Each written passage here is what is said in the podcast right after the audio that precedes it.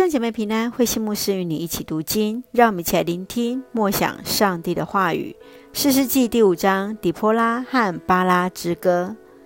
四世纪第五章是以诗歌的方式来复述第四章底波拉、巴拉、亚珥的故事。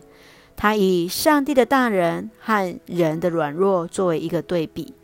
从第二节到第八节，我们看见以色列人来离开上帝，去敬拜其他的神明。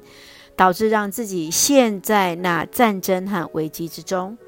从第九节到第十八节，我们看见那勇敢接受上帝呼召的支派和逃避上帝呼召者的一个软弱。据从十九到二十四，我们看到创造星宿、河流、上帝的大能来打败了迦南王耶宾的手下西西拉。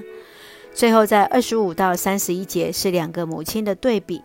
一个是顺从上帝旨意的雅意和西西拉骄傲的母亲，让我们一起来看这段经文与思想。请我们一起来看第七节：底波拉，以色列的城镇被贬弃，空无一人，直到你来，你来做以色列的母亲。底波拉是以色列第一个女的士师。他来担任司法审判和宗教的领袖，带领将军巴拉来对抗仇敌耶宾和外族的作战，更借由亚珥的手除去那耶宾的统帅西西拉。底波拉本身这个名字意思是蜜蜂，蜜蜂能够生产出甜蜜的一个蜂蜜，也能够毫无所惧地去护卫自己的家园。这一位慈爱坚毅的母亲就是底波拉。你想，将军巴拉何以能够与底波拉配搭征战呢？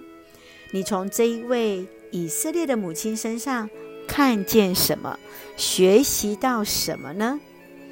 继续，让我们来看第二十四节：基尼人西百的妻子雅意，在妇女中最值得称赞。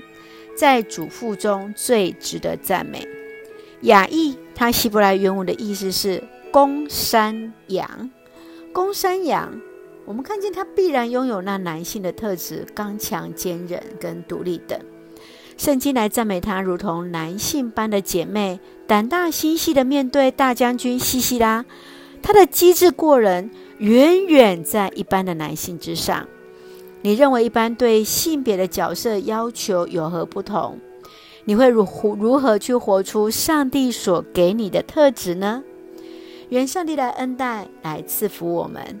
我们不看性别，而是看到神在你身上所给你不一样的特质，活出它吧。这是神所喜悦的。让我们一起来用第五章三十一节来作为我们的金句。上主啊，愿你的仇敌都遭殃灭亡，愿你的朋友像旭日照耀。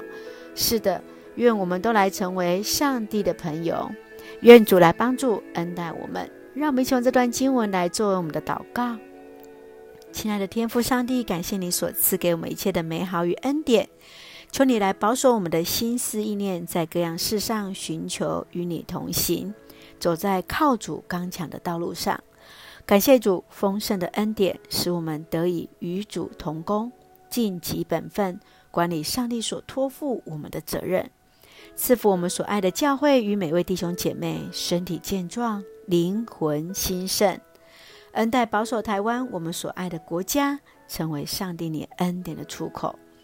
感谢祷告是奉靠主耶稣圣名求，阿门。弟兄姐妹，愿上帝的平安与你同在。大家平安。